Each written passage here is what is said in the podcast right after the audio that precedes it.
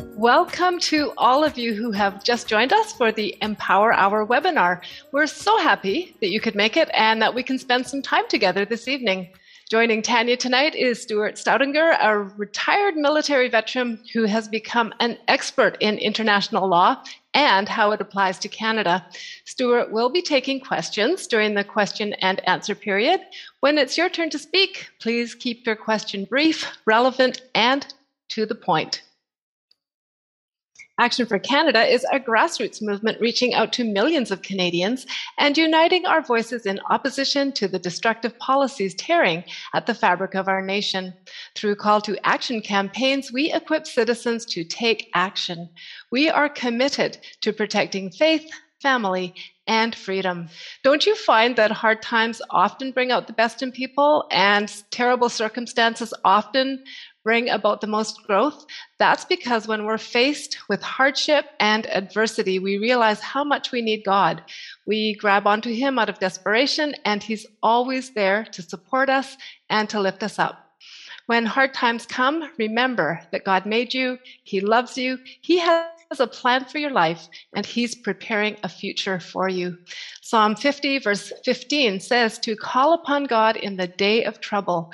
He will deliver us, and we will glorify his name. Now, many of you know that Tanya is an amazing freedom fighter who is passionate about Canada. For the past six and a half years, she's been spreading the word about government corruption and the destructive policies that are undermining our nation. If you go to the Action for Canada website, you'll be amazed at the volume of resources she and her team have been working on to enable and empower you to stand up for your rights and freedoms. Tanya is a woman of faith, passion, and integrity, and she always has so much information to share with us. Hello, Tanya. Hi, Heather, and hello, everyone. Thanks, Terenzio, bringing us in with a clap and a cheer here. So anyways, Heather, thank you as always. I just want to remind people that at four thirty, we sort of open the doors and start letting everybody in and uh, get comfortable before four forty-five, or that's B C time we're talking about, of course, where Heather gives the presentation of the orientation for about fifteen minutes. And that's because there's a lot of people waking up in Canada right now, and they're getting to know about Action for Canada, but they don't know about um, all of the material, materials or resources that we have. So we're going to keep that orientation going for all those new people so that they can become informed. And um, so anyways, I'm going to get through, I always do an update, and I'm just going to get right into that because I can't wait to bring Stuart on. I think it's going to be an incredible evening. And as always, we hope that you're going to feel encouraged and empowered by the end of this and feel, be filled up with hope, and as well as um, knowing that there's community. And on that, as far as community is concerned, I super want to continue to encourage people to join the Action for Canada chapters. Uh, we are vetting and approving new chapter leaders weekly, and then adding it to our chapter leader page. Um, it is a critical way in order to um, assist one another, find support. We don't want anybody feeling alone. We want our businesses and our churches opening up their facilities so that maybe teachers and students could find a safe place to learn. And um, as well, the more that we're hearing about vaccine injury, people are going to need encouragement and support. Uh, there's many provinces that are beginning to open and get rid of all these extreme measures, but of course, uh, we can't trust them. I know it's Scott Moe in Saskatchewan, we're hearing about what's going on in Ontario, Jason Kenney in Alberta, and so on. Uh, the W H O is announcing the uh, digital I D. This was the whole goal the whole time, and uh, so we can't put our guard down. And in Saskatchewan, when we were in a chapter meeting on Monday, one of the leaders said, they've just canceled like all of the restrictions. And kids are getting the masks off in school, et cetera. They go, where do we go from here? And um, this is going to be a message for all of you. It is not the end of our journey. It's just the beginning.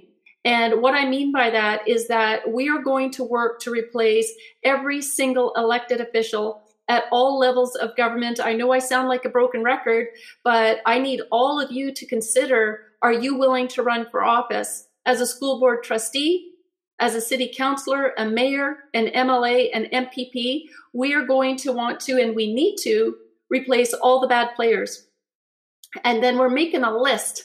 And um, it is of the individuals, uh, whether city councillors, uh, trustees, who have been in the midst of this fight and on our side. And then we're going to work really hard in our chapters and in those communities to make sure they get reelected. And we want to as well recruit really good people and then help them to get elected. It is part of the key of getting out from underneath all of this. All right. So for everybody, anybody that's new, this is the Action for Canada menu. And if you're just joining us and actually maybe haven't actually registered with Action for Canada, please make sure you do. Um, as well, join a parents group or a business team or the Workers Unite.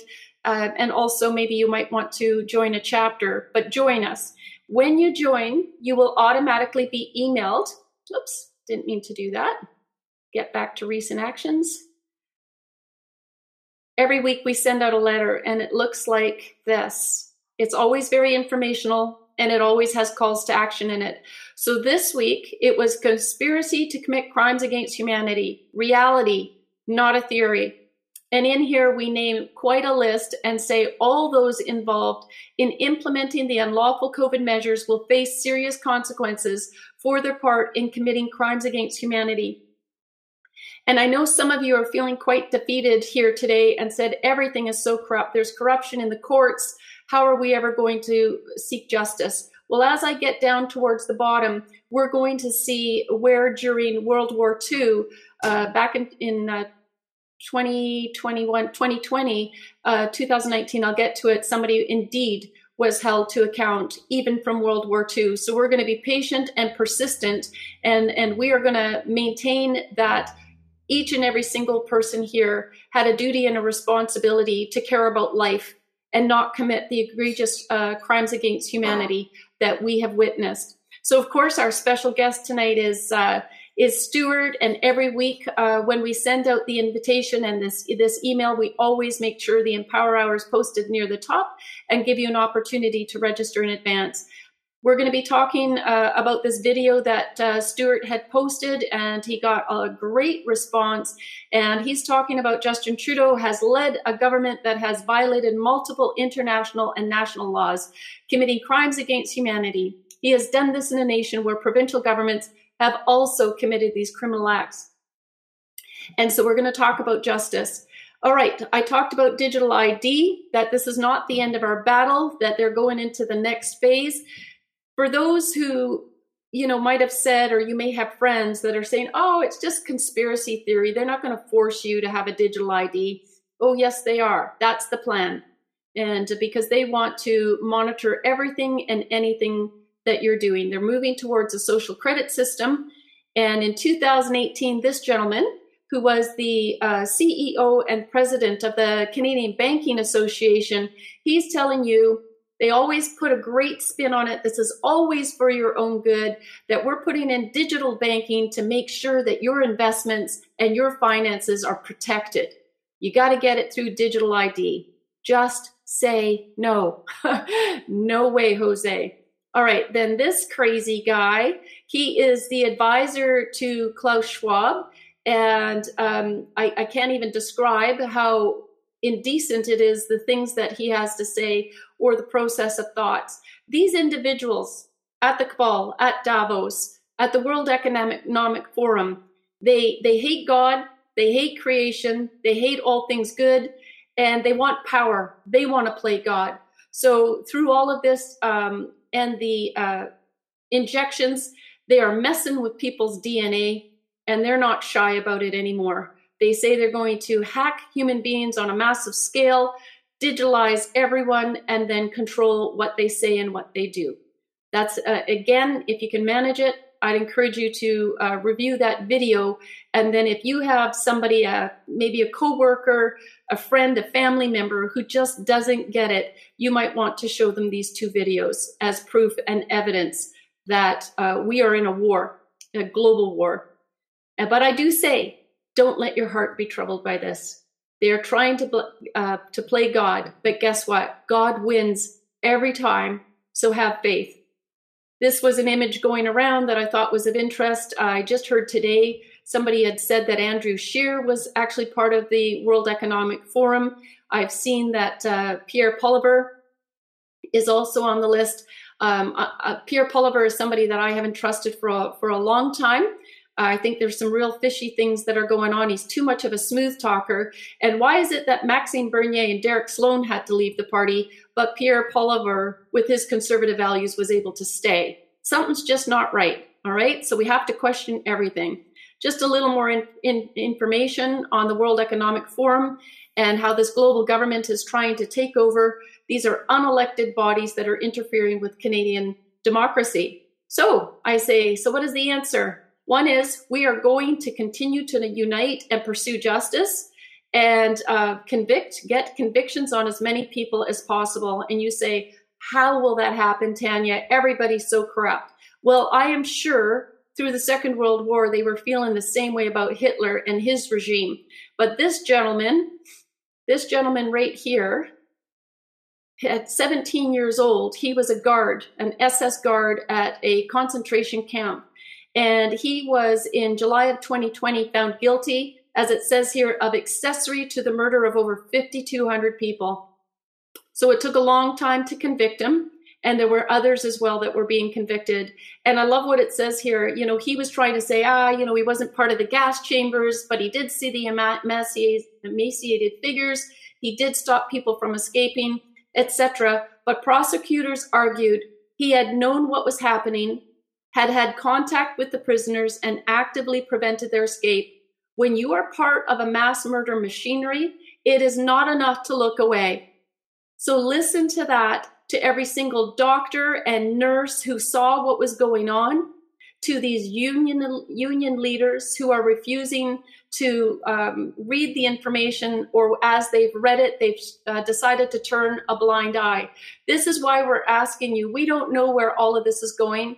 It's unprecedented times, but serve the notices of liability, serve the additional letters, keep records, because one day individuals will be before a court. And I'm praying and hoping that there will be justice at so many different levels.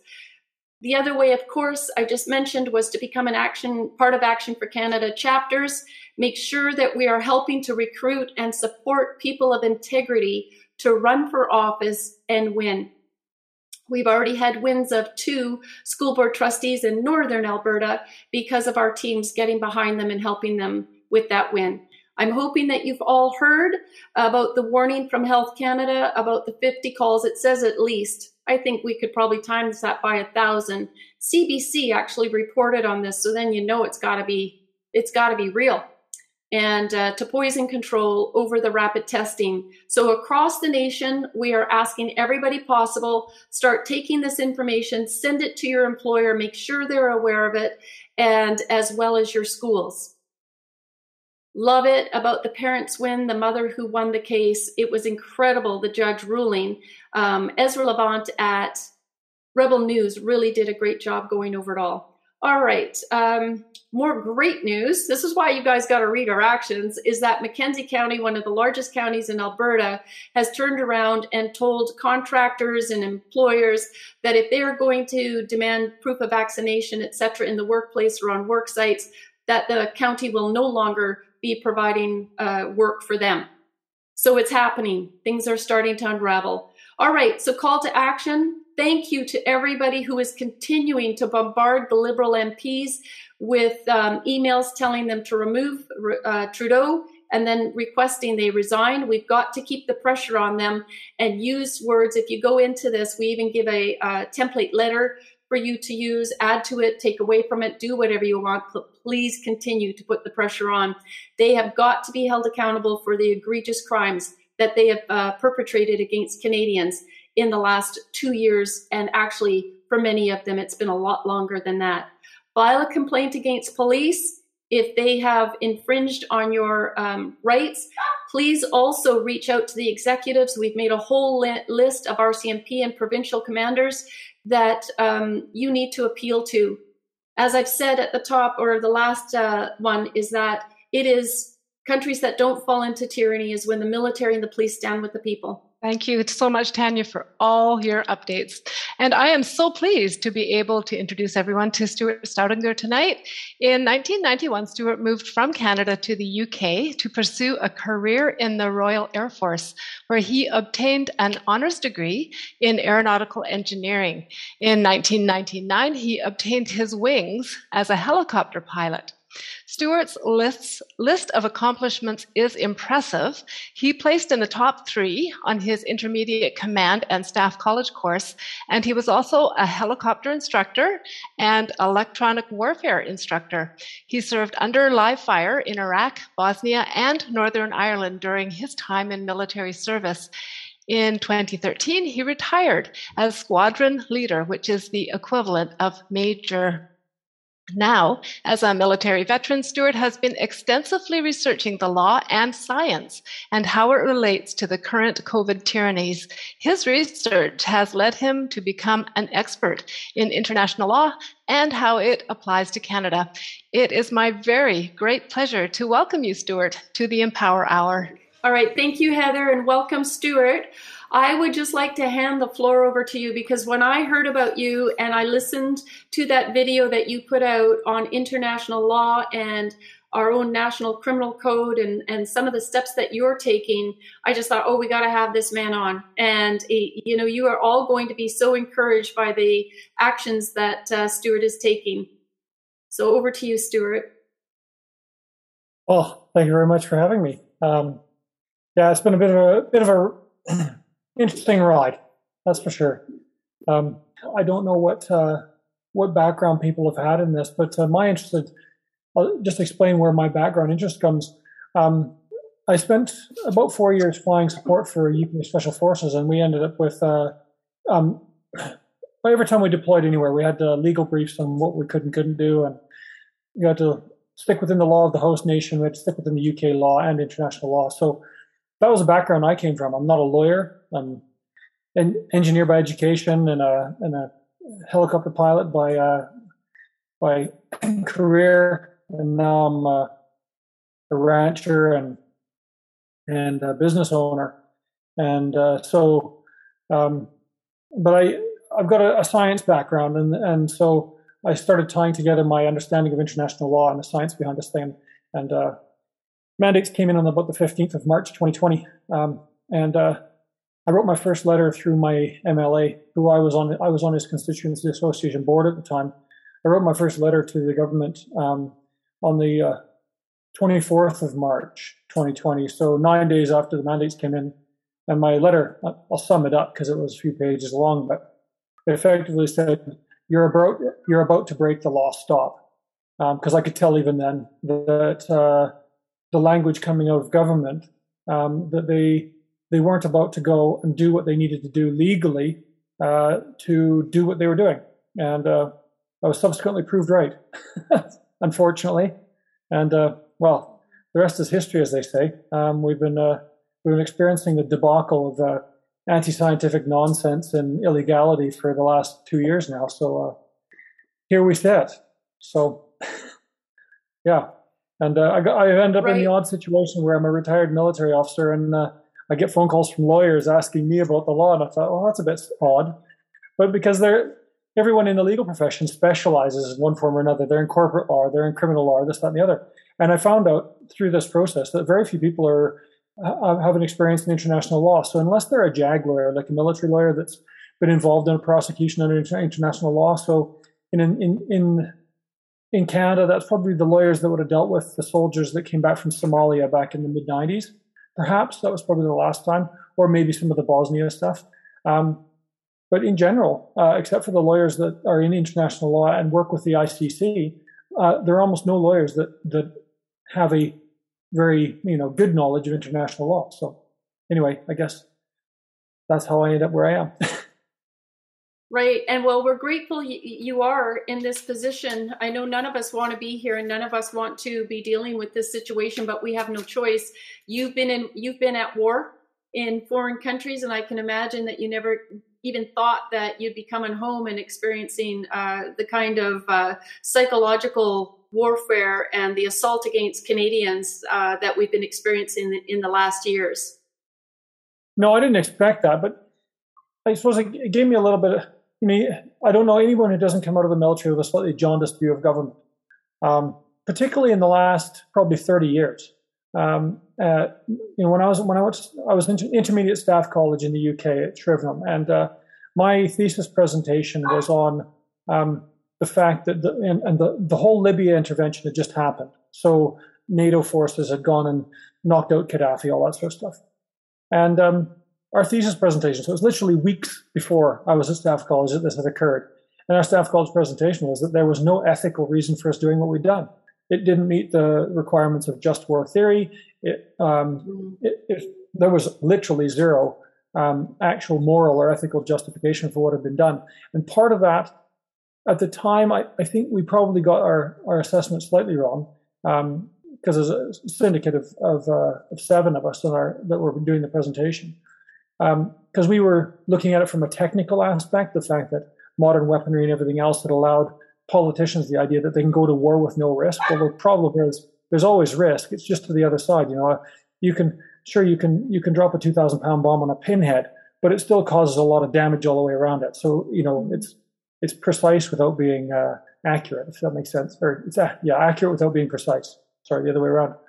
So um, we were looking at it from that viewpoint. And so we kind of had this idea that come out of the military, come out of the military knowing that politicians, A, don't understand international law, B, don't understand philosophically why the law is there, why it's been written the way it has.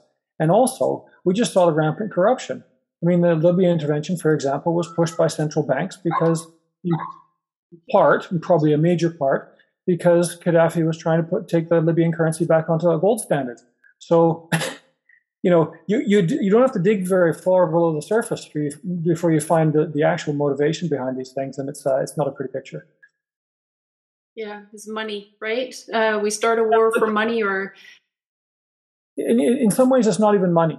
I don't think I don't think half of these people are motivated by money. I think they're motivated by power. They've got all the money they power. want. I mean, how much money? A billionaire couldn't spend all the money he's got in his entire lifetime. It's down to power. People have a, and an unfor- this is an unfortunate thing, is there's a certain subset of, of humanity that um, that uh, gets the kicks out of having power over people. Um, and uh, we saw that yeah. in the Second World War with, you know, all the goons that Heinrich Himmler had under his command in the S S and, and the Gestapo, and, you know, and then through the Cold War, like the, the East German Stasi and the N K V D and then subsequently K G B. You know, and even in the Western world, we've got the same problem. Um, people that, you know, for whatever reason, consider themselves to be above the law, and uh, you know, it's it's a, it's a story as old as time. You know. Yeah, well, power and uh, that aspect of control, right? Control over humanity. Yeah. Uh, it, always, we're we're experiencing something right now that's uh, at a global level, and everything that they're doing and implementing has been so unnecessary. So you always have to be able to think critically, and that uh, as far as psychological warfare is concerned, is where they gained an upper hand very quickly, because they had not only conditioned Canadians but Westerners uh, to follow the government lead, uh, to be kind, to be conditioned, to speak in a certain way, to address certain issues. So they'd already worn down society, and now they bring fear in it and uh, fear into it and fear-mongering about wear the masks, and as well as using um, some of our assets of a nation for Canadians who were always known as very caring, giving, uh, providing um, help to those who are in need. And then you start saying, wear a mask for someone else. Take a vaccination, you know, to help grandma. You're not, you're selfish if you don't do this. Wearing people down and pitting them against one another. And uh, I see where we are now. I was out today and it's just frightening, uh, even though we've come so far, to see where, where people are at. And so there's a couple of directions I want to go right now, and something I want to ask you.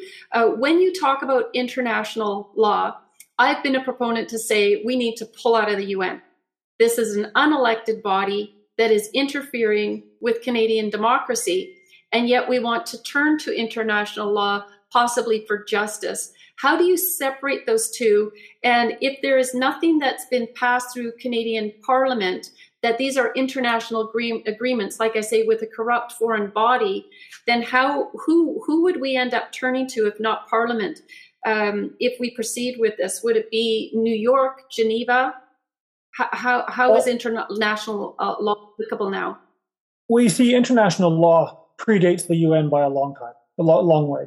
Um, you can go all the way back to the Treaty of Westphalia, really, uh, birth of the nation state, where where larger and larger groups of nations came around and and um, and set a set of rules, effectively saying these are the rules. Now it, it comes out of English Enlightenment thinking, um, so it is it was and to a lesser extent the French, but the you know French Enlightenment thought went went down a slightly different tack, which kind of went wrong, as we all know, with uh, with the um, what do they call what do they call themselves the uh, the Committee for Public Safety and the guillotine.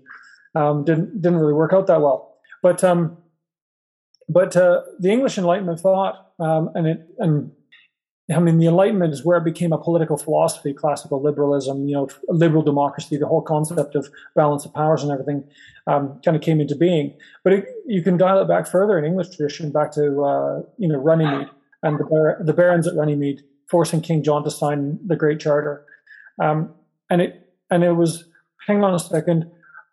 In, in dim and distant past, because we're talking about biblical history, going all the way back to like you know the time of the Exodus and that sort of thing, they had this concept of the rule of law, where everyone is equal before the law and everyone is equal under the law, including the leaders, um, and no one is above the law. And and so they we, we, we superimposed that about eight hundred years ago back onto our society, um, and and that you know that started off with a you know small group of people on an island off the coast of Europe. Um, Uh, but it's a philosophy that actually comes out of the Middle East and Northeast Africa, um, uh, you know, historically, and and so it's not a it's not a European idea, um, although you know that's where it first became held legal weight. Um, uh, or, sorry, in the modern era, obviously it held weight, you know, a long time ago. Um, even in the Roman era, they had a, a better sense of the rule of law than than we do now. Although they didn't have equality under the law, they did have um, a a very formal set of rule of law. And for example, a Roman citizen could petition all the way to the emperor.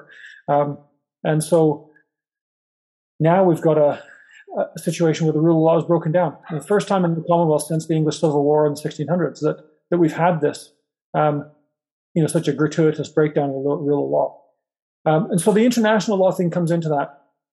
And I, and I have to say, I, I understand why we need the international law, because up until the Second World War in Canada, around the Commonwealth, we had the common law principle. So exactly, Section fifteen of the Criminal Code effectively says you can't be convicted of an offense if you com- if you were um, if you uh, committed that offense um, w- uh, in in direct abeyance of a law that was in order at the time, because that was a common law principle. You know, you're you're obeying a law, so how can that be offense?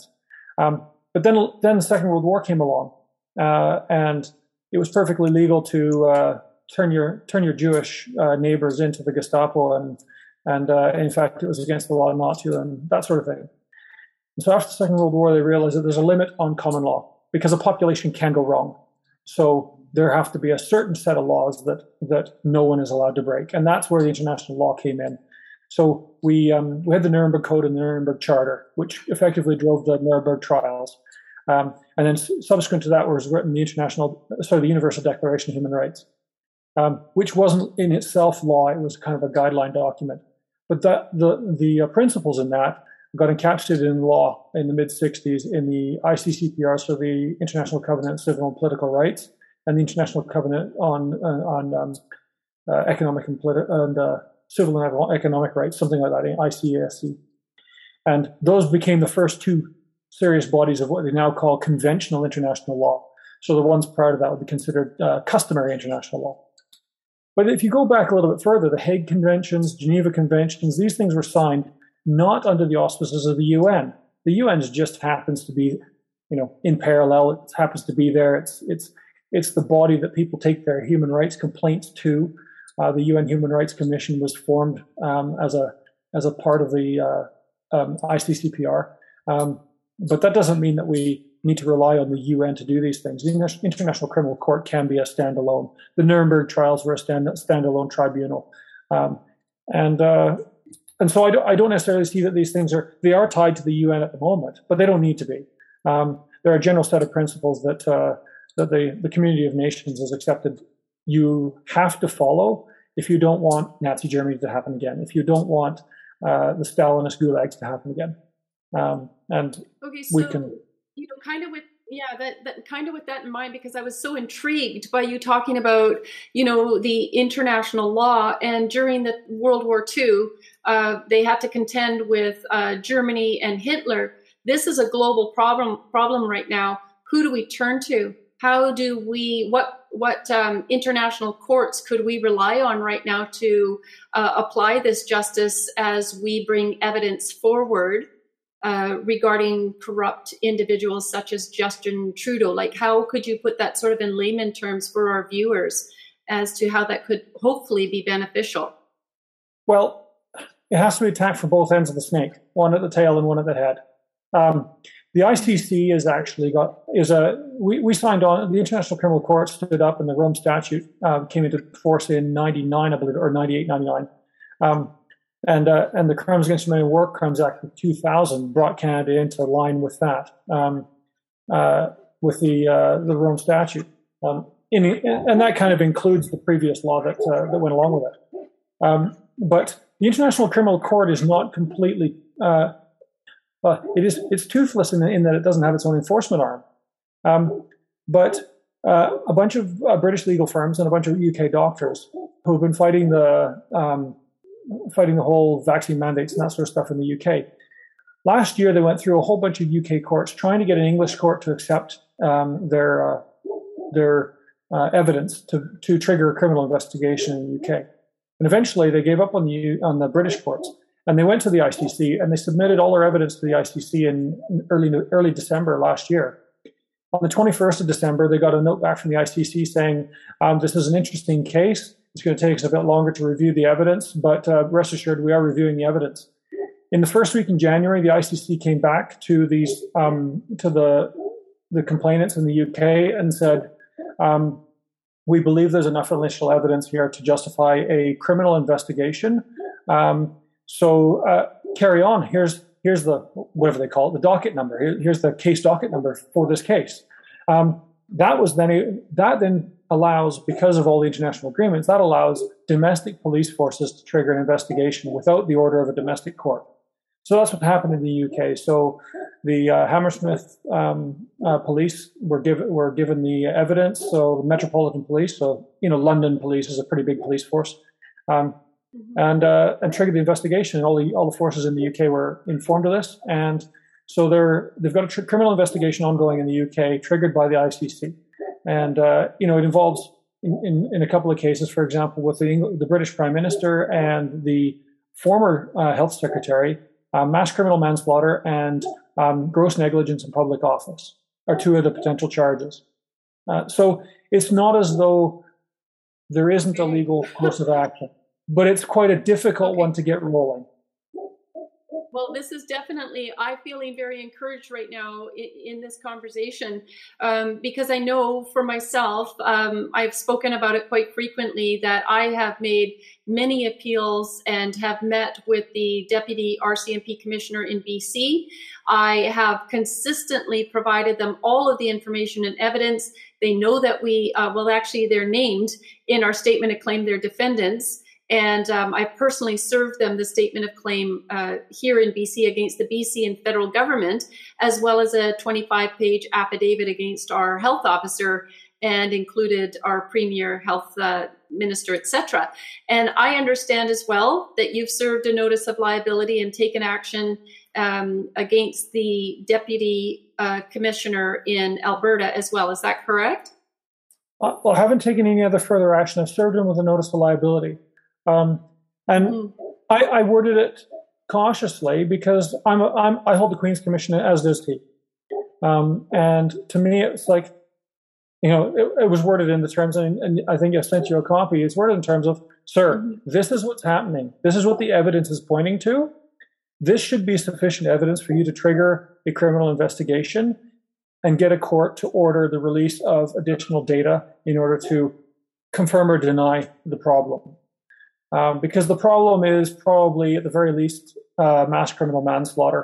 Um, if not, in certain cases, mm-hmm. if there's uh, knowledge and intent, then it's, uh, as the international law would call it, intentional killing. Um, and so, um, you know, we've got a problem. Uh, but, I mean, I'm not I'm not ready to write off the R C M P yet. The problem is, um, as as I've discussed with you and others in other conversations, that um, the standard of evidence required for a criminal investigation to carry on is actually um, enormous. It's huge. And so I understand the issue that some of the law enforcement agencies are up against with this, because you can't just go off a whim. It's got to be, there's got to be significant evidence. Uh, but the other thing is finding a a judge and a crown prosecutor who's willing to take on the case. Um, and so, and private prosecutions are kind of hard to get rolling as well, because particularly with something like well, crimes against humanity or war crimes, um, that requires an attorney a general attorney general approval before a prosecution can carry out, be carried out. Um, yes. Now there is international uh, there's an international precedent for being able to overrule that if the government to which the attorney general belongs is part of the case. Um, mm-hmm. But once again, it's a longer legal process to to get through that hurdle. Right, and that's what I was finding here, is that the R C M P that I'm dealing with consistently came back and said there's actually a higher threshold in B C and New Brunswick uh, to meet to um, commence an investigation. And I know that they, I am one hundred percent convinced that they have enough information to commence an investigation, but then it's going before the Crown and having it approved. And and going from there, I said, well, I'm just asking you to commence the investigation, give a file number, and then when you get, uh, you know, further evidence, which they can do wiretapping or fill their boots, whatever they need to, then they can uh, go before and uh, file that information before the Crown. So it's been a real frustration. And um, at some point, they're going to have a lot to answer for themselves if they don't start taking action. Um, I find it very interesting in Alberta. Right now, we have Pastor Artur Pawlowski in prison. Um, he's considered at this point a persecuted Christian, a political prisoner. Uh, they didn't need a whole lot of evidence to lock him up. And I just find that, you know, on the one hand, they're saying, oh, well, we don't have enough evidence and, you know, be, you know, have to take it to the Crown and, and see. And here they have him in cons- solitary confinement. I've heard that they've arrested his brother. Uh, today we have Tamara locked up in Ontario as a political prisoner as well. And I can't go into detail, but we will, we are working on uh, a strategy on behalf of Pastor Artur that will hopefully work and then involve Tamara. But I mean, this is huge, right? It's huge corruption. It is, it is huge. At and the this is the problem levels. we've got.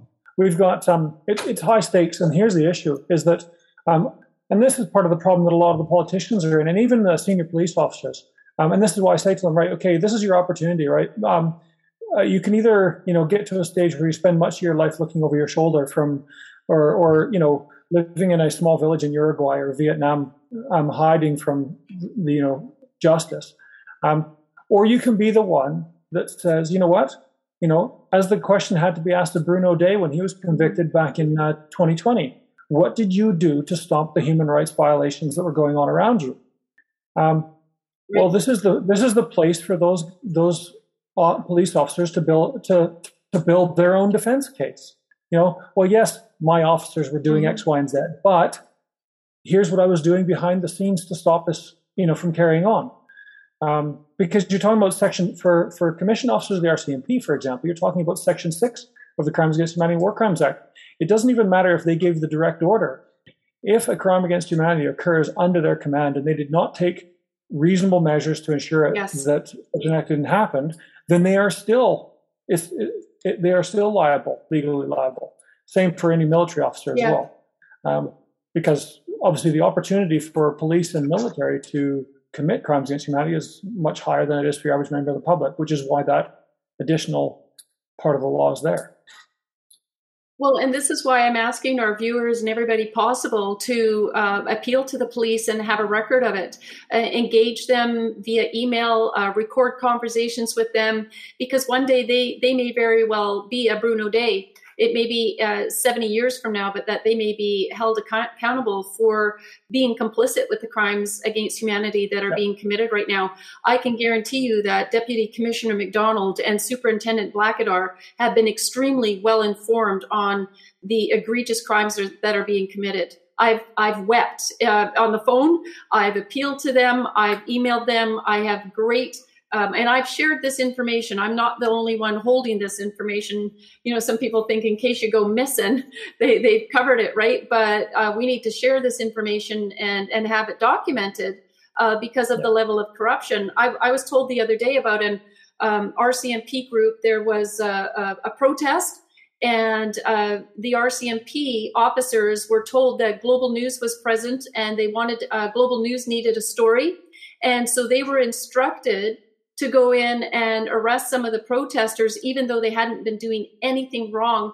One of the R- RCMP felt forced into this, and then he walked away from the job afterwards because morally and ethically he could not he could not uh, be a party to this. And so I'm hoping that, you know, this kind of evidence will be added to what we have in order to uh, uh, appeal to the higher ups um, on the day of judgment. Uh, when we're going to say, look, you, there's going to be connections uh, to you. How long are you going to go along with this? And then just one other thing, I was talking to um, Honorable Peckford. He's going to be our guest next week, Wednesday, everybody. And uh, he's just a delight and so knowledgeable. And, you know, I was saying, you know, what can we do about these R C M P? And what's the, what, what could they do? And he said, even to have them resign and say, I will not take place. I will not be a part of this. It's just horrific to sit back and watch. Yeah, I mean, and there's another there's another thing that I think is is an issue is that um, I understand the history of the R C M P. I understand why we have them. You know, they were the Northwestern Mounted Police, but they're, you know, the reason the R C M P officer, you know, commissioned officers hold the Queen's Commission is because they were originally a cavalry unit. They were a, a paramilitary mm-hmm. force as opposed to a police force originally, um, and uh, and so that, I understand why we have that history. It was a you know a large country, and you know it was in its birth pangs effectively, um, but. If we go back to the original Commonwealth principles of having a local magistrate, um, you know, in the U K they had a Lord Lieutenant, and uh, and also, you know, go all the way back to the late medieval period, they had these uh, effectively a local justice system. They had a local uh, county sheriff, um, or uh, and and the Americans have taken that on more seriously. They actually took that British tradition that they came out of and wrote it down, um, and made it part of their law. And I think that's what we're missing. Uh, we've, people become too comfortable. They think they can rely on central government. They think they can rely on these big uh, structures. But the problem with large hierarchical structures is they always tend towards corruption. It's always the case. Because yes. Anytime you create a large, largely unaccountable structure, then sociopaths will get to the top of it. That's just the nature of things throughout yeah. history. And so without the appropriate checks and balances, that will always happen. Well, there's no check and balance to a national police force like the R C M P. Um, and... Uh, And so, the only you know, in one of the only solution, one of the solutions is for local councils, county councils, town councils, whatever, whoever's got the R C M P and has contracted them in, is to um, boot them out of the county, sue them for breach of contract because they are, if they are carrying out, for example, assisting health services in closing businesses when there isn't a war and there is no justified military necessity as required by law, mm-hmm. um, then. They're they're breaking the law. They're not enforcing the law, and and therefore sue them for breach of contract. Elect a local police chief, uh, and create your own police force. Uh, set up a court in the yeah. local county offices, and elect a local magistrate, and uh, deal with it locally. Right. It's it's going to be interesting too. What a lot of people don't know, because uh, the government is trying to erase this uh, bit of history. And it's a um, an agreement that is uh, very much alive and active today. And in nineteen fifty-three, Queen Elizabeth signed the coronation oath. And when she signed that oath, she said that Canada would be based on uh, Protestant biblical principles, that it would be governed by biblical principles. And so uh, corrupt governments have tried to bury this. But if we, uh, you know, then take it to the next step where the um, R C M P have taken an oath to the Queen. Well, if they've taken an oath to the Queen, then they've taken an oath to the coronation oath. And that supersedes um, any of these orders. Our Constitution supersedes them because it says anything that is in violation of the uh, Constitution is of no force or effect. So there's so many things. That's why I keep saying we have one hundred percent guaranteed rights. I brought it to the R C M P's uh, attention that what they're doing is in violation. That they took, if they took the oath to the Queen, then they definitely took the oath to the coronation oath. And um, even something as simple as work, people would, uh, you know, we're saying that you have the right to life, liberty, and security of the person, which means you have the right to work and bodily autonomy. But if we go to the coronation oath and it's based on biblical principles, the, the Bible is filled with scripture about working. and that, you know, you rest on the seventh day, and that you're not going to eat if you're not working, et cetera. So, I mean, even if we go back to the oath, what they're doing is in violation of the rights of citizens by trying to, uh, you know, close down their workplace, just as an example. But you know what, um, Stuart, let's get to, I know that there's people that have some questions, and if you want to raise your hand, we're, we're going to bring you on. Terenzio will bring you on. And while we're getting that set up, Stuart, can I just ask you, I have not had a chance to follow what Reiner Fuellmich is doing. In uh, the spring, sorry, in the fall of twenty twenty, one of their lawyers got a hold of me after I had just launched the legal action with Rocco, which we are proceeding with. Yes, Rocco is recovering, everyone, and he is getting better. Uh, we have an adjournment to uh, a court date in April, just to give you an update, and we are proceeding. Some of you may have heard that Kulvinder Gill, that her, her case was thrown out. They are appealing that case. Uh, just because a corrupt judge, judge makes a decision does not mean they're going to roll over to that. So be encouraged. Uh, our court case is not a sprint. This is a marathon. This is going the distance on a constitutional level, which will eventually turn into holding these uh, individuals to account. So back to Reiner Fuellmich. Do you have any comments on uh, what's proceeding with him?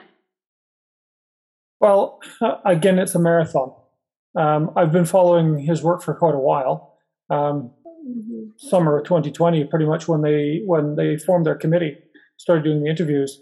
I mean, this, the stuff that's come out is, um, well, in, in many respects, there's lots of people who are ignorant of the science um, in, in our governments and everything else. It's, but at the very least, it's mass criminal manslaughter. And in, in specific cases, it's mass murder.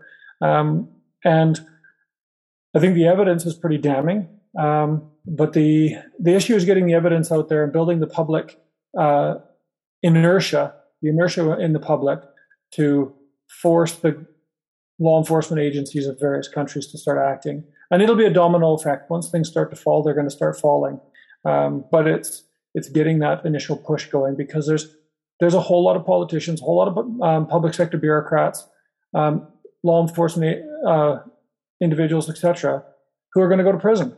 Um, one way or the other. And uh, and so they're going to fight back, and they're going to hang on the, as much as they can. And so, you know, it's the standard thing. When you're dealing with embedded corruption, there's no there's no easy way out of it. There's, it's a long fight. Uh, and people need to be prepared for that. You know, we, we can't just say, oh, well, they've lifted some restrictions. Let's just all breathe easy. The reality is, until these people are in prison, they're in a place to be able to come back and do it again and do it worse, right? And it doesn't take very yeah. much from being willing to let people die Um, from some medical intervention to saying, you know what, let's just march them all into a corner and shoot them.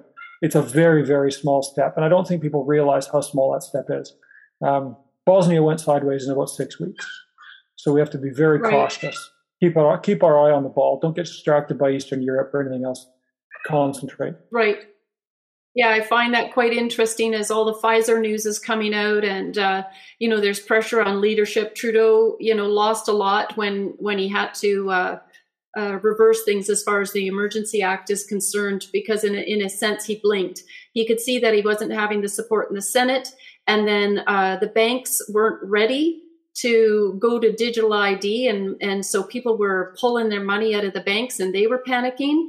And, uh, but that just means that, you know, they're going to put a pause. They're going to try to prolong this as they continue to try to get everything set up just so, so that citizens are forced into, uh, you know, this social credit system and, and the I D. Um, yeah. So I don't see them wanting to back off easily. Um, and so it's just going to be that chipping away, being persistent and consistent and not giving up. And so some of you here today showed up, and I could see by some of the comments that you felt like, well, it's corrupt and they're winning anyways, but we still have good judges in place. The judge that ruled on this part of the mother. Um, there's some things where we've got to expose the bad judges. We've publicly got to expose them, because it's going to give other judges the idea, do I really want to be in violation of the bench and, and the oath that I took? Uh, we want people to know them in public places. I'm not talking about doxing them. I'm not talking uh, about going to their homes. I'm not talking about anything illegal. They don't mind taking someone like Artur Pawlowski and making an example of him, making libelous and defamatory comments so that he has a hard time in public. But let's talk about your corruption. Let's talk about legitimate corruption and see how you feel when you're out in the grocery store or at the bank and people actually know who you are and what you've done. I think this is part of it, is exposing the individual as well. Um, anyways, okay, Terenzio, if there is somebody ready for a question, I'd love to bring them on. Yeah, we're ready. Uh, and if for anybody else who would like to ask a question, please raise your hands virtually and we'll make sure we put you in the queue. First, we have Randall. Well, thanks very much for having me. Hello, Tanya. Good to see you again. Uh, good to be back from Ottawa and all the insanity that went on there. Um, I guess um, I have to say, as much as I want to be very positive on this, um, Stuart, my um, big concern, uh, I guess, in this is that unlike um, the Nuremberg trial, there were a host of countries that were willing to stand up for the rule of law.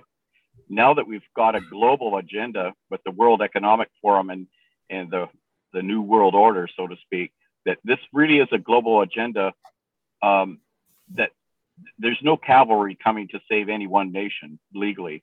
And having talked And I, I, I, I'm in the process of making a documentary on, on all of this. And so some of this, I have to be careful what I say um, in light of that until a lot of these things come out. But um, it was very troubling to hear um, candid conversations from both politicians and people in law enforcement on the total disregard of law, and that they really don't feel that there's going to be any accountability given to any of them.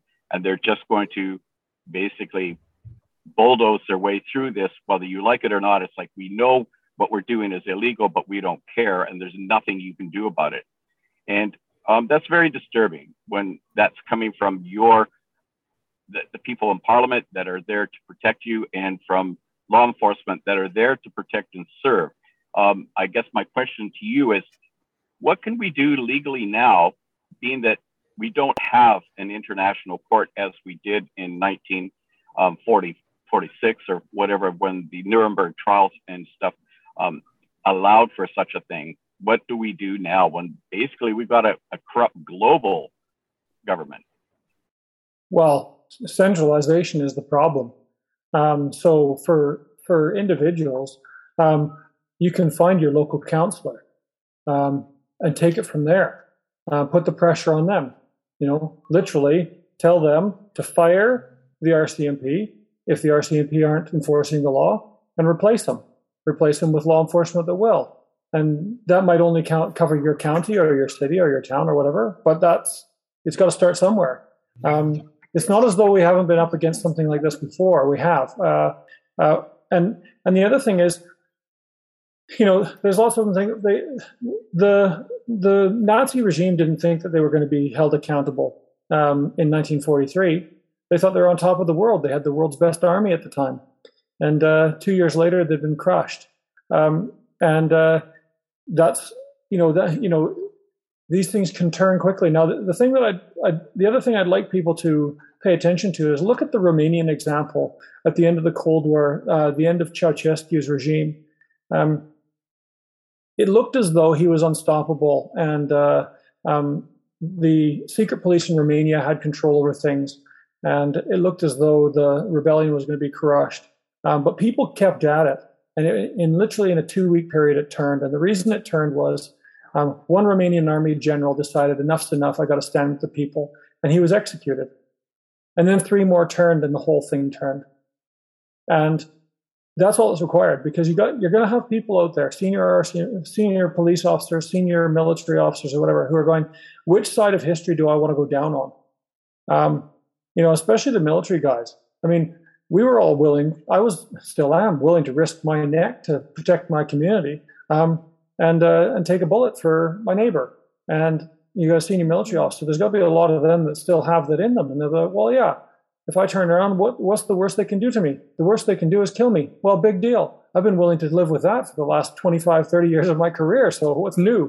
Um, it doesn't matter who's shooting at you. It doesn't matter if it's the guy next to you or the guy across from you. So um, all, you, all, all we have to do is keep the pressure up so that these guys that are in there know what where right and wrong is, have the um, realize that they have the support. If they turn and support the public, um, that they'll that they've got a significant amount of the public.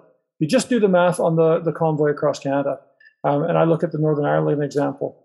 Um, if you take if you take an example of how many people are willing to get involved, physically involved in something like a protest or some sort of civil action, and then you calculate the number of people that are supporting it in the background and the number of people who will agree with that, um, even if they're not physically, you know, supporting it in some way.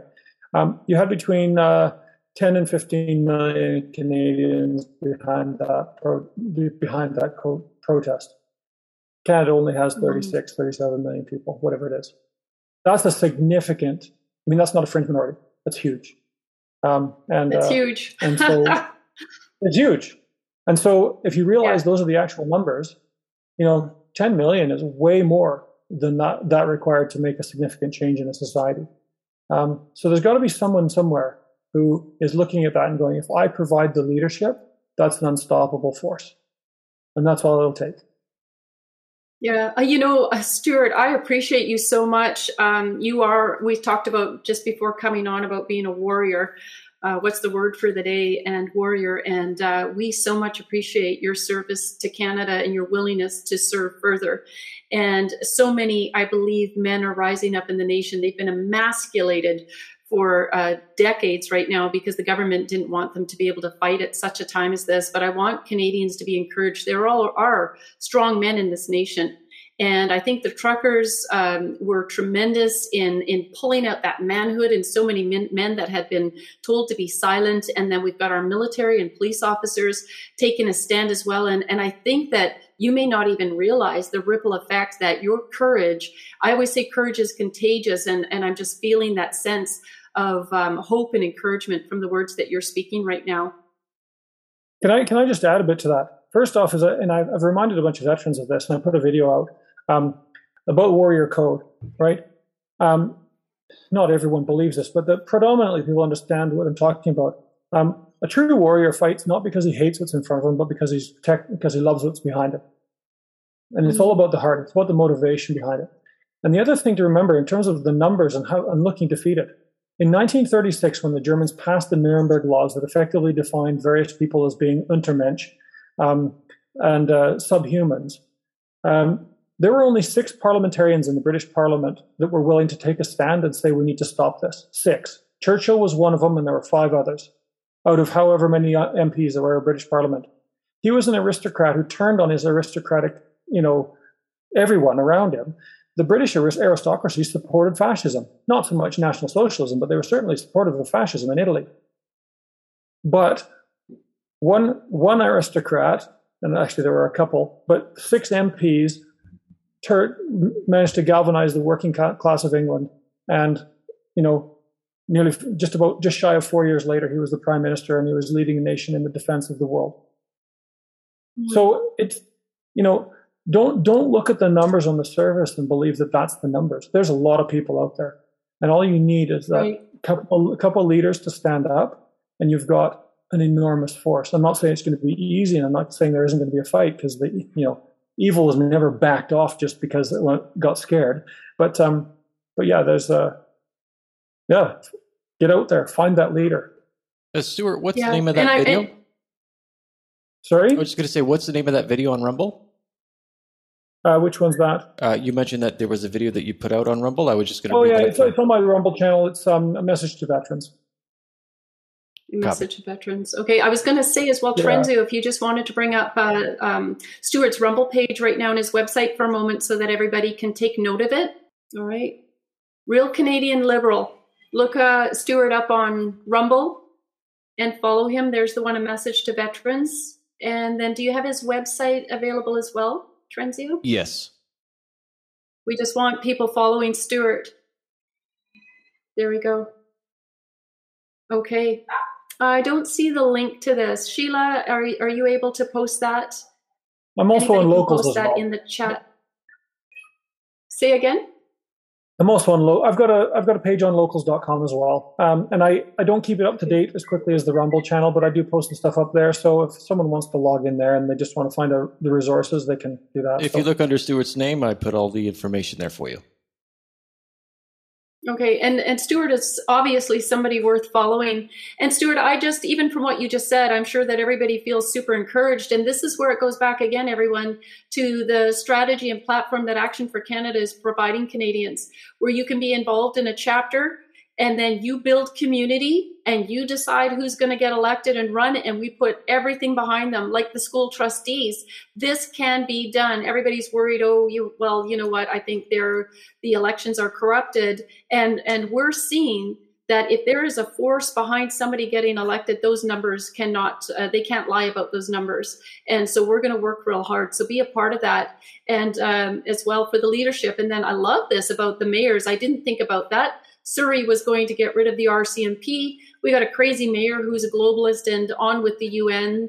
And uh, so we were we like concerned, well, that's going to cost a lot of money to change it over. But now, actually, as you've spoken uh, about that, that's the first time a, a light bulb came on in thinking that's a good thing, only if they're replacing them with great police, right, that yeah. support the uh, support Canadians.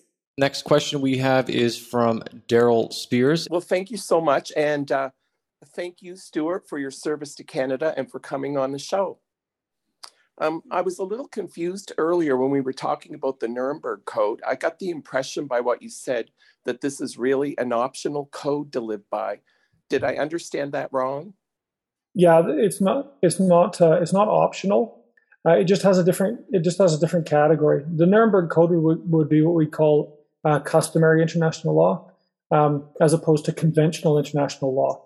Um, uh, but for example, if you go to Article seven of the I C C P R, which prohibits uh, coercive involvement in a medical or scientific experiment, um, the definition of what free and informed consent is is held in the Nuremberg Code. So you wouldn't, someone wouldn't be charged under the Nuremberg Code. They'd be charged under Article seven of the I C C P R, but the definition of what um, what constitutes free and informed consent is actually out of the Nuremberg Code. So they both work together. So it is it, it's it's customary international law. And if you read um, Section One of the Crimes Against Humanity and War Crimes Act, and and uh, and Section ones to four, uh, one to seven, uh, you'll find reference to both conventional and customary international law. So they they are both Canadian law.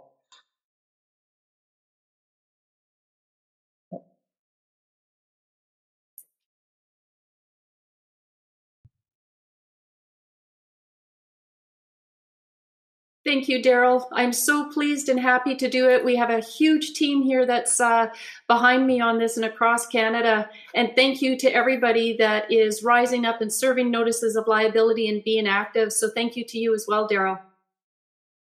Okay, next, uh, next, All right. uh, Terenzio. Yep, next we have Ken Butler. Ken, are you there?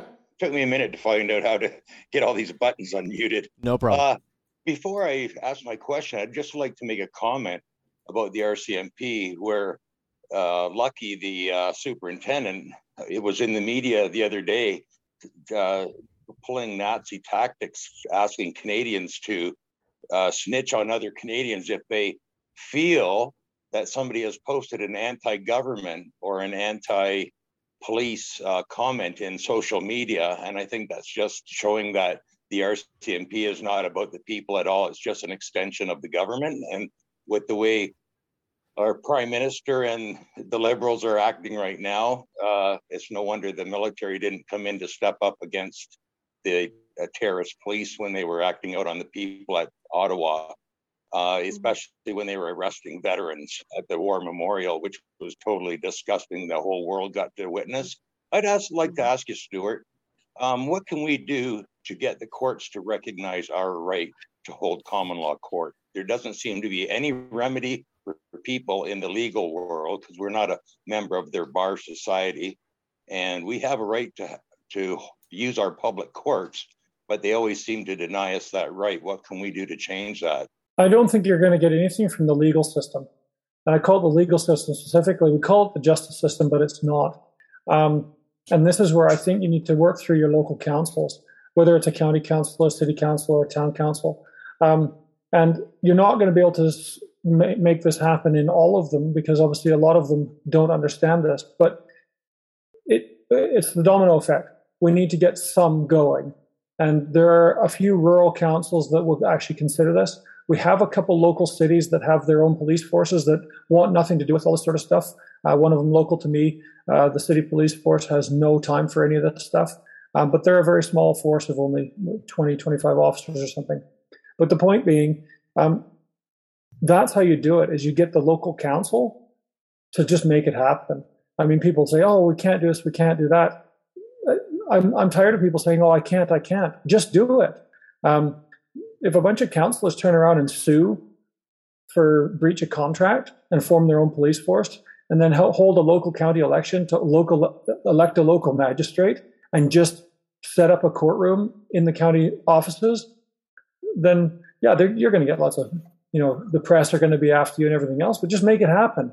But if you do it through the local council, that is, that is, you know, if you talk about the doctrine of lesser magistrates or something like that, you know, uh, um, getting local government to stand up for the people that represent that they represent.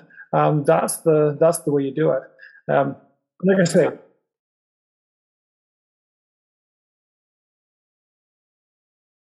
yeah, I mean, the problem we've got is, and uh, I'm quite cautious about the use of the word liberals because they're not actually liberals; they're socialists.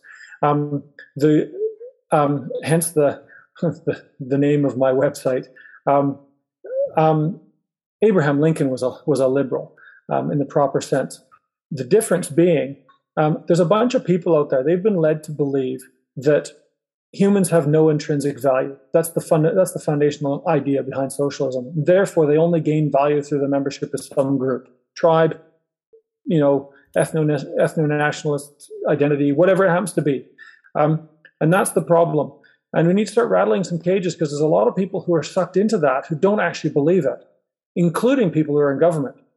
If you actually poke at them, they go, no, no, I actually have intrinsic value. Well, if you have intrinsic value, then so does everyone else around you, and you better start acting like it. And your job is to protect everyone else. You have to treat them, your local constituents, like they have some value. And part of that is providing them with the service of being able to have a justice system that delivers justice. Um, but like I say, it's, all this stuff comes with a fight. And it's probably not going to happen in the big centers first. In fact, that's the last place it's going to happen. Um, but it doesn't mean you shouldn't try, and it doesn't mean you shouldn't support those in rural communities that might be able to make it happen much faster. Um, and if necessary, and if you've got the means, move to a local rural community and add your voice and become one of the ones that changes that. I mean, not everyone's got the ability to do that either. But if you do have that opportunity, then I, I'd encourage anyone to do it because uh, we've got civilization to save. Excellent. Well, thanks so much. Thank you, Ken. Next question, we have Genevieve. Genevieve, are you there? I am. And my question is, what about going after George Soros for war crimes? He was uh, in the uh, concentration camps with the Jews, and he admits it openly.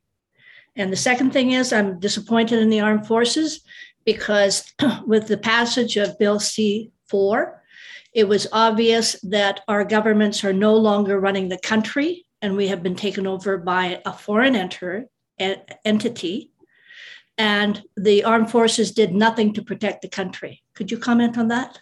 Yeah. Well, the first one, the first issue is the George Soros issue. Um, yeah, he was uh, as a as a teenager, he was um, he was actually he wasn't in the camps. He was involved in uh, in stripping out the homes of Jews who had been sent mm-hmm. off by the Hungarian uh, authorities off to the camps. Um, he's not a, he's a nasty character. Uh, getting at him might be a, bit, a little bit difficult. That's part of the problem is a lot of the, a lot of the perpetrators behind this. Uh, it's going to take a bit of effort to get at them. And, um, you know, I, I'll, I'll go back to Jordan Peterson's thing about cleaning your own room. Um, we need to clean our own room first. And yes, he's a threat because he's got a long screwdriver and the money to cause trouble. But um, if we concentrate on sorting out our own local communities first and our provinces first, then we can get to that later on. Easier said than done, I'm aware, but that's what that's the only way we can do it. Um, in terms of the forces, I'm disappointed as well. I'm a commissioned officer of the Crown, and I am, I'm, I'm embarrassed. Uh, to be perfectly honest, um, the Queen's Commission means something to me. Um, And uh, goes all the way back to the New Model Army, which replaced the barons uh, in the sixteenth, seventeenth centuries. And um, and uh, there's an ex- expectation of military leadership to stand in when the rule of law breaks down, uh, and Parliament and the Crown are unwilling to to uh, enforce it. Then then there is a um, there's a moral implication or a moral uh, requirement of uh, of commissioned officers to to stand up and act, and they haven't done. Um, and uh, that's kind of a disgrace to the commission. Um, so I, I share your disappointment. That being said, uh, I'm pretty sure, because I know a bunch of guys who are still serving, um, that there are a lot of people, a lot of guys in the military who don't agree with what's going on. Um, part of it is for, for them is to figure out how to deal with it. It's not, it's not an easy problem to solve. And so I understand where they're, uh, where they keep playing their their cards pretty close to their chest. Um, and that's necessary, because um, otherwise you just end up throwing yourself on the chopping block. Can the people stand up or support them somehow that they would turn around and, and do something? Yeah, that's exactly what the truckers did. What the what what people need to do is keep at it, right? Change of tactics, change of strategy, perhaps. Um, but people need to get out there and just Speak the, speak the truth, get out there, be loud, be in, in the face of, of the authorities, and be be relentless. This could be a years-long issue. We just need to stay at it. And if we don't stay at it, our children are going to grow up in a fascist tyranny. And I'm, I use the term advisedly. What we're dealing with is fascism, not not communism. Which is, that that is a confusion that people run into. Um, it is a, it is it's a global fascist ideology, and we need to stand up. And if people stand up, then those guys that are in the military, if they have the opportunity to present themselves, they know they then have the support. Um, and it might be even a regional thing, um, that an officer says, right, enough's enough, forms up his troops, because let's face it, anyone below the rank of sergeant is on the side of the people. That's just the way it is. Yeah. Um, and, uh, you know, if you had a, a full colonel or a brigadier stand up in front of his troops and say, right, I'm sick and tired of the intrinsic and alienable human rights of Canadians being violated. Um, it's not happening in this province or that province anymore, and we're going to do what we can to stop it. Who's with me? I guarantee you, everyone will stand forward. I mean, and uh, those that those that don't want to stand forward will probably stand forward anyway, because they'll suddenly realize that the whole everyone else is um, going that direction. It just takes strong leadership, and it takes the right opportunity. And the way the public can support them is just to show how many, just to make sure that those guys understand what numbers are behind them. All if they, when, when they do have the opportunity to do something, that they've got the public support, and they will do. All right, Genevieve, thank you for your question. Next, we have Bambi Smith. I was going to say, as Bambi's coming on and you're sorting that out, this is one reason as well what Stuart was just saying. It is absolutely essential, so important that you continue to get out there and rally every weekend. I know everybody wants their Saturday to themselves, but the public display shows the support, and we need it to grow. All right, Bambi, are you Hello on? Hello there. There you Hi, are. Hi, can you hear me? Yes. Hi there. I'm not sure, Tanya and Stuart, thank you so much for being here. Obviously, we love you both. Um, I don't know that my question is really pertinent to Stuart uh, this evening, but I've been having some trouble regarding the long-term care home that my mom is in. Um, and again, if you don't want me to ask it here, I can certainly email, but um, I'm not with a chapter right now. My mom does have an appointment next week. I have not served any notice of liability. Obviously, I do not want to get an R A T or a P C R swab going in there. I've not seen her for months. If she does come out for her appointment, they will make her have a rapid test or a P C R test going back in. Um, we know how bad they are. I just, I don't know whether to reach out to a lawyer even at that point. Um, you could get bad legal advice. Is it a human rights lawyer? Like, where are we at? There's probably not any, um, you know, class action suit or anything happening. I know there's, you know, your, your organization, Tanya, as well as Stand for Thee. I've um, before reached out to Suzanne Coles um, from, from Ontario, but I'm just at a loss, and it, it kills me that I can't see my mom. And I apologize if it's not at this time. I should really be asking this. Yeah, the whole... The whole thing is asinine. I, I honestly wouldn't know which type of lawyer to go and talk to. Um, I would say at the very reach out to lawyers to, lawyers for Truth or the um, or uh, you know Center for Constitutional Freedoms in Calgary or or any of these organizations. Um, there are lots of lawyers out there who might be able to give you you know even the ten minutes of advice that you know to to point you in the right direction who to talk to. Um, uh, This is this is a problem that we've got. Um, unfortunately, we've got victims, and this is the reality that people need. That the, the government is going to have to face up to, and all of these people who have perpetrated this are going to have to face it. Um, mm-hmm. Someone who can't see their mother, um, it, that's it's asinine. It's just yeah. out and out evil. We we So the question is, the question is, I mean, some people are in a situation where you could possibly move them. Um, and if that is an option, I would seriously consider moving them. Um, I would love to. She's ninety-three with Alzheimer's dementia. This is her home of the last eight years. She pays yeah. for it. That's what's, you know, the hard part, especially what's going on in the world. I mean, if I bring her out, that could kill her. Sorry, sorry. Um, so, Bambi, have you served the notice of liability that we have available to these individuals? I have not. Like, I don't know which notice to serve because number okay. one, I mean, I don't want the P C R testing done on me. I don't want it done on her. Okay. Um, they won't even let me in because I am not jabbed, right? Okay, so, so you're in, my you're only in option. Ontario, is that correct? You're in Ontario? I am. All right. So one, uh, Sheila, Sheila will provide you the notices of liability. We've actually had, I was on um, an Odessa show where uh, two different women had used our notices of liability to get into a care home, and they were used successfully. So first you have to take those steps. We've got the uh, COVID nineteen testing notice of liability. Uh, these are indictable offenses. We've got the drop the mic letter for you to provide. You've got to take those step first, those steps first. And then if you want to consult um, a lawyer, I would suggest you do that to at least be able to tell them, look, I've consulted a lawyer. I'm ready to proceed. What you're doing is unlawful. This is all fall- falling apart as far as uh, Doug Ford is concerned. And uh, let's hear an update from you once you've taken those steps. And then just quickly too, back to the notice of liability, that's fine for the P C R test and the um, rapid antigen testing. But I mean, even to wear a mask or face shield, I mean, I, when I did go in there, say last November or whenever it was, um, you know, I felt discriminated against. I mean, the ones that are jabbed two or three or four times now there, I mean, my mom's worse off being in there around all those people that are shedding that have had three and four, right? And yes. I don't even want to wear a mask or the shield going in there. So which notice, do I put all notices of liability at the same time when I try to go in there, you know? The, the additional letter that goes with the notices of liability, Sheila will provide it for you. That one is the greatest one. Uh, I wish I'd come up with it first because it covers everything. It covers our constitutional rights. It covers the facts that uh, the very fact that as of nineteen ninety-six, this has never been amended, that the uh, Health Canada agency has said that vaccine, vaccination is not mandatory in Canada and cannot be made mandatory because of the Constitution.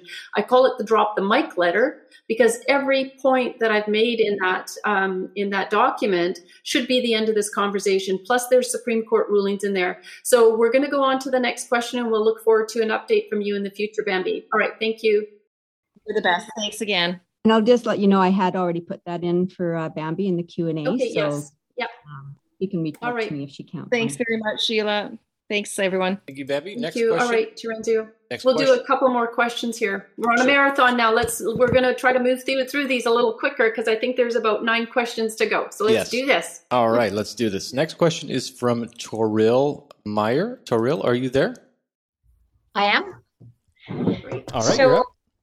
Yeah, I'm in Calgary, Alberta, and uh, I'm in. I'm part of a group of moms who are doing everything we can to help out. And on the weekend, I was at a coffee shop, and the owner told us her horror story of A H S representative literally spying on her and threatening her. Uh, throughout. So she's done her work at having some information, but it brought to light what I want to do, and that's to be able to empower businesses, how they can stand up to A H S when they show up. Well, we've got great resources for that, Terrell. Like, I'm hoping that you come to our uh, business resource page. Uh, we've been doing it successfully here in B C, and we tell a business, we describe to them exactly what their rights are and the resources to use. So if an A H A officer comes in, and say, I always say their name is Bob Smith. We're not going uh, with their position for the organization or company they work for. We just go Bob Smith. And then there is a notice of liability for business owners to serve them. And uh, that lets them know that they're interfering with their guaranteed right to work, and that for any loss of income or any loss that they suffer or their staff suffer, they're going to hold them personally accountable. So that means Bob Smith doesn't have the protection of A H S because we're going after them criminally because they're using extortion and intimidation and coercion. And nobody has a right to do that. That's actually against the law in Canada. And uh, that's why we're using David Lindsay to go to the next step. And once they've got their evidence together, is uh, bypassing the police and going straight to the Crown and uh, laying criminal charges. And uh, that's commencing right now across Canada. Whether it works or not is we're going after the low-hanging fruit. If you'll see today in Alberta, a, a um, C T V, sorry, City News uh, report came out, and a lawyer came on saying there's going to be major severance cases, and that the employers, uh, the employees have a very good case. Kenny comes on and he says, well, you know, these employers were never forced to vaccinate uh, their employees. They, they had other options. They could have put them on, uh, you know, work from home or uh, uh, do testing, which we know is a complete lie. We know that the government has been applying a great deal of uh, pressure to businesses to comply with their unlawful orders. They were counting on them being the pawns to do this.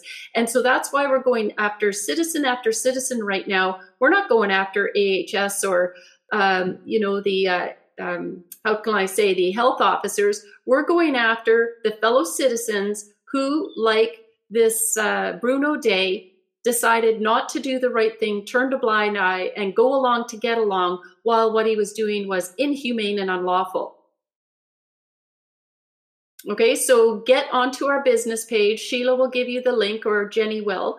And then I, I just ask you, we've got all the resources. We've got videos we've done. We've done this extensively. So get your team involved. Join the business team and come and join us so that you...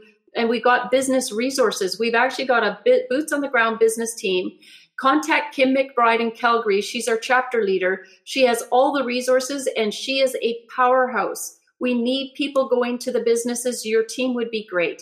All right, Terenzio, next question. All right, next question. We have Jane. Jane, are you with us? Yes, I'm here. All right, you're oh. up. Three minutes. Um, yeah, I, I, wa- I want to jump in actually um, just listening to Genevieve. Um, actually, I just wanted to say that um, my my father was in a long-term care facility. Same same restrictions. Uh, I hesitated too long. My my father came down with uh, um, major acute renal failure, and he had he had the classic symptoms.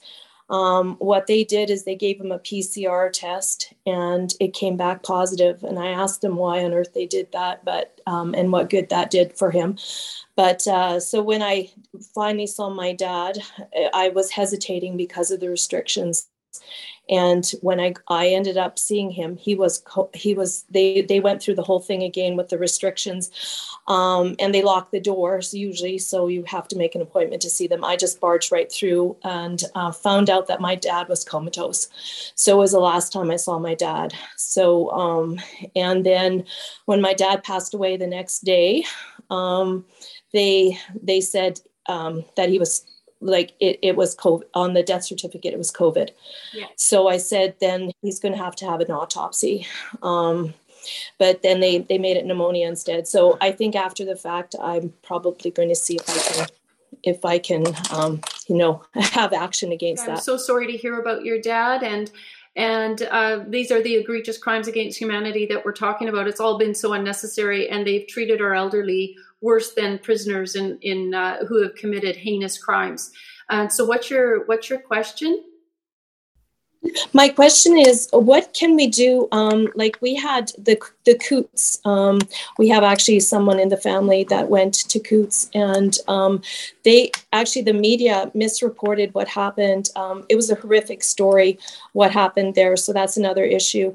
But um, the media misreported it. What can we do for um, Uh, the media um, to make them accountable for what they're doing, because they're also implicit in this? Uh, I would I'd start writing writing your own notice as a liability and going after the media as well. And when I say writing your own, because there's a whole loads of, whole lot of law you can go after them.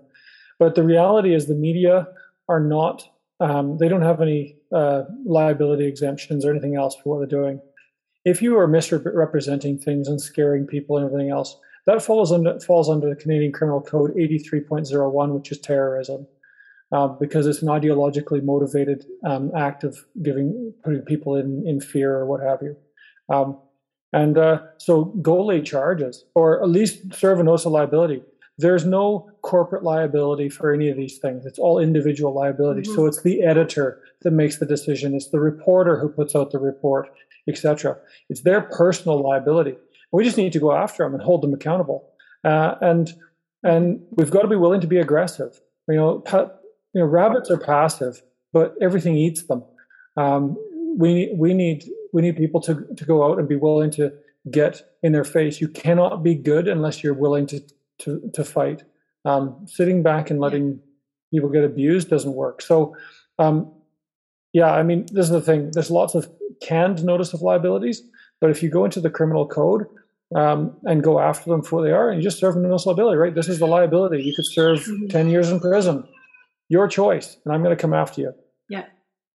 Build a team and go after them. Yeah. I was going to add that I, I was going to add, Jane, that we do have a notice of liability that I launched back in, in the fall. And uh, we bring the criminal code into that and the violations, and we bring in uh, what their duties are as uh, as uh, in ethics as far as reporting is concerned. And so, it, like uh, Stewardess says, you go after the editor, you go after the reporter. We have it where you, you can um, um, list the article. So that, and, and we, you have to copy this, you have to record it, you have to make sure that you're securing it as evidence. And the more we push back with this, the more intimidated and concerned those reporters have to be. And I believe that, you know, is why some of them are actually starting to come forward and step down. All right. Thank you, Terenzio, for that too. Okay. Next question. All right. Next question. We have Paul. Paul, are you with us?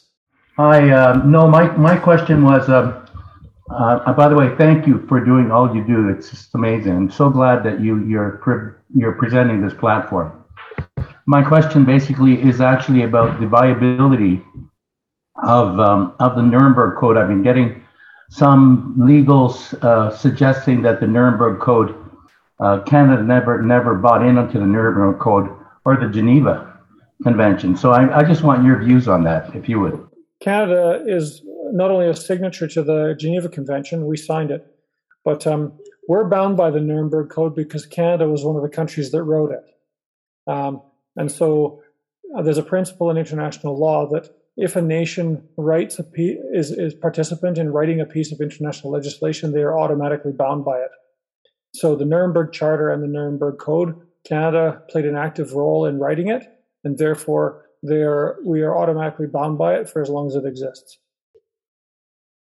Well, I'm I'm glad to hear that because I've been getting this kickback a little bit from uh, from different legal people. Uh, anyway, that that's that's it. That's my question, and uh, thank you for that information. Yeah. All right. Thank you. Yeah, next, that's a great answer. Next question we have uh, from Ken Van D. Burke. I'm so sorry if I didn't pronounce that right. Ken, are you there? Are you with us? My question is, uh, is there anyone actually preparing a case against Trudeau or any other politician on a criminal charge under the Crimes Against Humanity and War Crimes Act that you're talking about? And uh, the second part to that question, is there anybody, any way to crowdfund for that or participate in crowdfunding for that? Uh, less said about crowdfunding, the better these days, it seems. Um, there is... There is actually a group that is working on something now. It's not going directly towards the prime minister. It'll be going towards provincial authorities initially, uh, because uh, but the, because the data is specific to to one of the provinces. Um, and uh, and so right now we've got uh, data analysts um, in South Africa, Germany, and in Canada working on a on some data that was released um, that that should show. Uh, sufficient evidence of, uh, at the very least, um, gross criminal negligence um, and perhaps cr- gross criminal manslaughter uh, to be able to go after provincial authorities. Now, the advantage is that there's a statute under the Food and Drug Act that requires all the provincial health authorities to collect the same data. So if you prove that one province has got the data, then you've automatically proven that all of them have. And therefore, you can go after everybody. Not only that, that data has to be sent to the federal health minister on a daily basis, or at least recorded for the health minister on a daily basis. I'm not too sure on the statute there.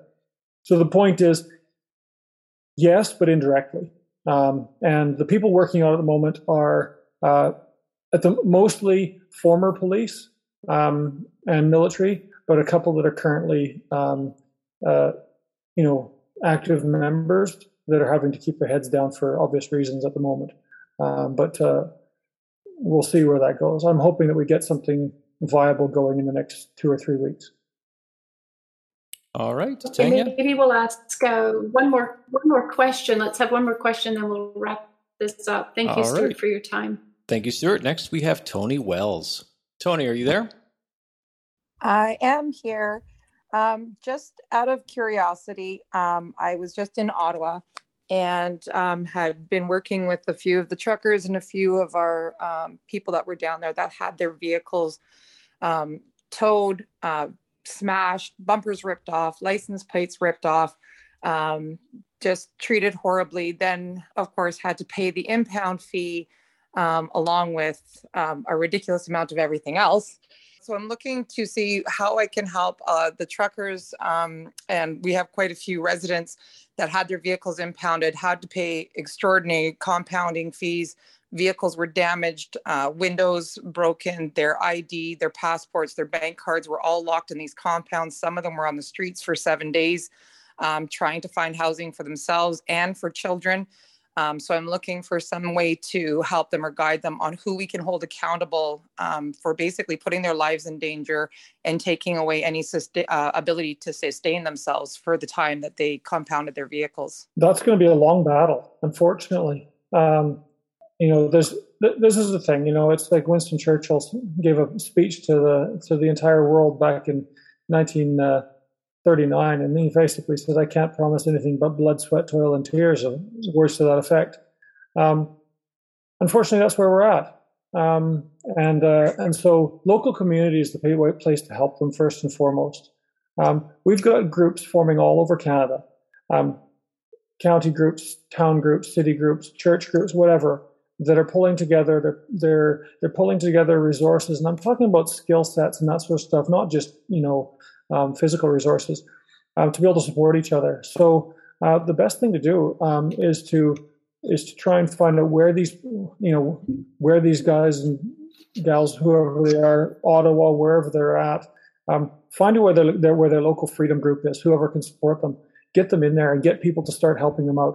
Um, repairs can be done. You know there are mechanics out there who support them. There are you know.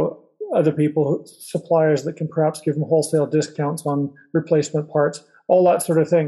Now, that doesn't solve all the problems, obviously, but it gets it gets people back on their feet and helps get them going. Uh, and then it's then it's a case of finding the right aggressive, tenacious, bulldog-type lawyers to go after the perpetrators and uh, and save them. Uh, and and that takes time. You know, that's that's the unfortunate situation we're in, um, and we just have to rely on community in the meantime, and uh, and keep building those communities. If anyone's out there that's involved in a local community group, then I'm involved with several at the moment and helping more set up. Uh, build your local community group. Action for Canada is embedded in all sorts of these groups. Build a local community group. Out, outsource it. Go out to the next community. Build a group there and help them get going and and and get this thing to cascade, because there are literally millions of Canadians that are willing to support and help. You just got to find them.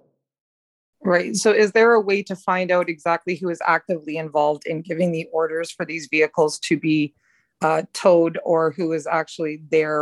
Um, like for the fellow that was breaking the window, they would not give their badge or I D numbers or anything like that. Is there a way to request or demand that information other yeah, than I mean, going through court? If they haven't given their badge and I D number, they've broken the law instantly, uh, because that's a requirement of Canadian law. The law enforcement officer has to give the badge and I D number. So they've broken the law.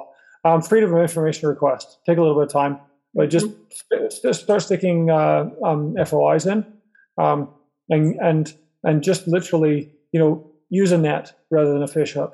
Get in there and freedom of information. You throw an F O I in for absolutely everything, and get get everyone to do it, not just one person. Get everyone to throw it in, and and the nuggets will come out. The fish the fish will get caught eventually. Yeah. All right. Yeah, that's good. And when you do the uh, freedom of in freedom of information, they may it, it. What Stuart is saying is good. Is there's a if there's multiple uh, people in a community, each of you ask for something different. And if you ask for one too big, they may say, well, that'll be sixteen hundred dollars for the freedom of information. And then even if it's uh, three hundred dollars, you say, uh, you know, I'm requesting that you waive that fee because this is a matter of public interest. And then generally they waive that fee. It's always worked for me anyway. So that's just a, a little helpful hint. We don't want to have to pay for the information that should be publicly available to us. All right. Well, thank you, uh, Stuart, so much. I want to give you a moment. Um, I would love to hear if you have any last thoughts, anything that you would want to add that we didn't cover. Um, no, I mean, this is the thing. I, I, I put up a couple of quite extend, you know, longer videos on the subject. Um, obviously, there's a there's a there's a lot more out there. Uh, but my biggest thing is um, for people to just uh, get involved. Part of the reason that this has happened is because so many Canadians have disengaged from the public sphere. You know, and there's an old saying that just because you're not interested in politics doesn't mean that politics won't take an interest in you. And that's where a lot of Canadians are at right now. So um, I think that the traditional infrastructure, the traditional structures of polit- political action in this country are dead, my personal feeling. Um, the legacy parties, as Brian Peckford said, either need to be completely overhauled or just plain replaced. And I, I prefer the replaced bit because there are too many goons in these organizations. So get involved, uh, create something new. Um, start a movement in your local uh, constituency to just replace these people, get them out. Um, but the biggest thing, insist on justice, um, because it's not enough to just have these mandates lifted. It's not enough to, there's a whole pile of victims out there that need to see justice. It's not going to mean that everyone's going to get just compensation because there just isn't that much resource out there in the world. However, justice is, uh, to me, Uh, an important thing that everyone needs to aim at. The perpetrators need to be held accountable. We need to, we might have to build a few extra prisons, but it's got to happen. One sooner rather than later. That's me.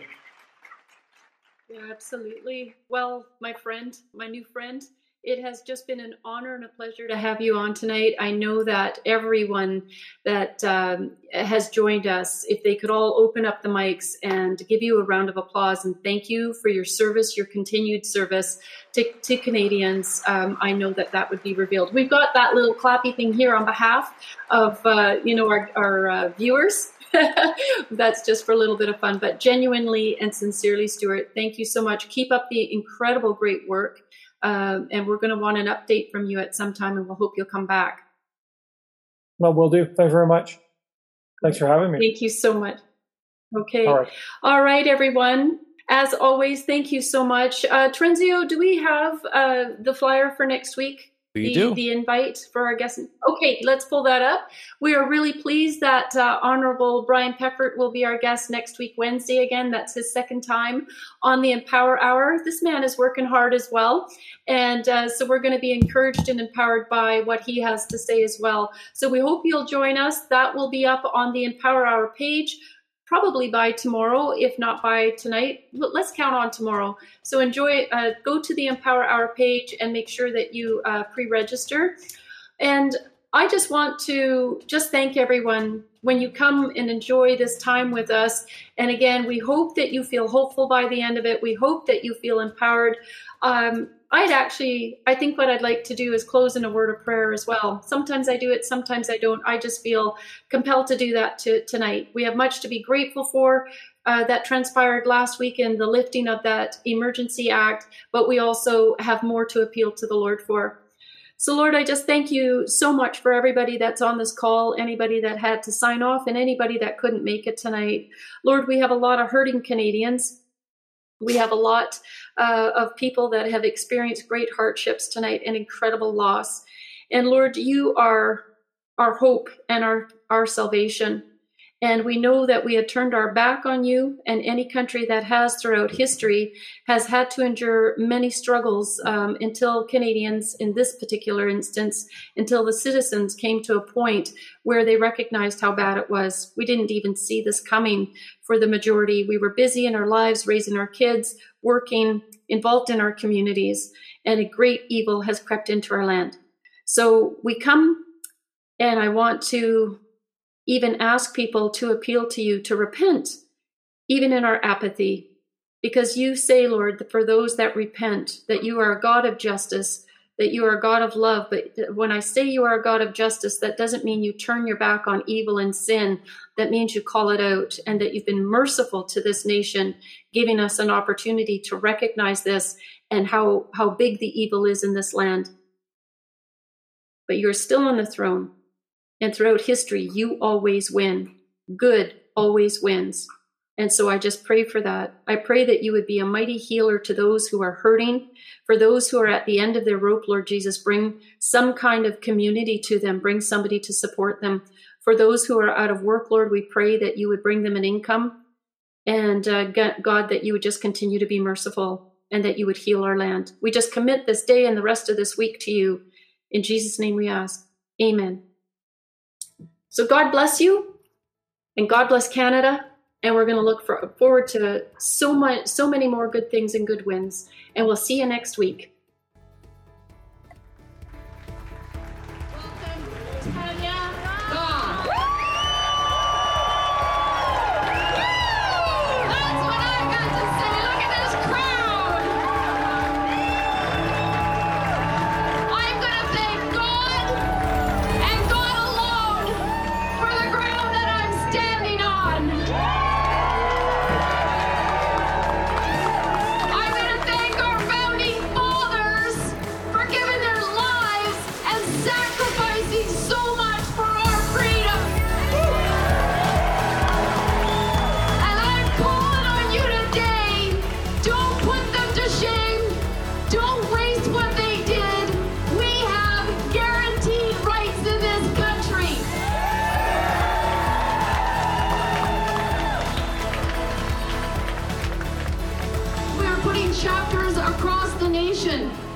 We are going to be in every town and every city, and we are going to build communities within these communities of like-minded people who are actually going to care for one another again and love on each other and give each other the help when they're down. We are going to use the, the uh, teams and the people that build within chapters to support our businesses. The government's actions are completely one hundred percent unlawful. Judgment will again be found on justice, and those with virtuous hearts will pursue it. You have a virtuous heart if you are here today pursuing freedom and righteousness. And then verse twenty-three comes along with a promise. God says he will turn the sins of evil people back on them. He will destroy them for their sins. I take great comfort in that, because I serve a mighty living God who has allowed us to go through this season of discomfort because we as a nation had turned our backs on him, and we need to get right. So I am just going to thank you so much. I'm going to say God bless you, and God bless Canada.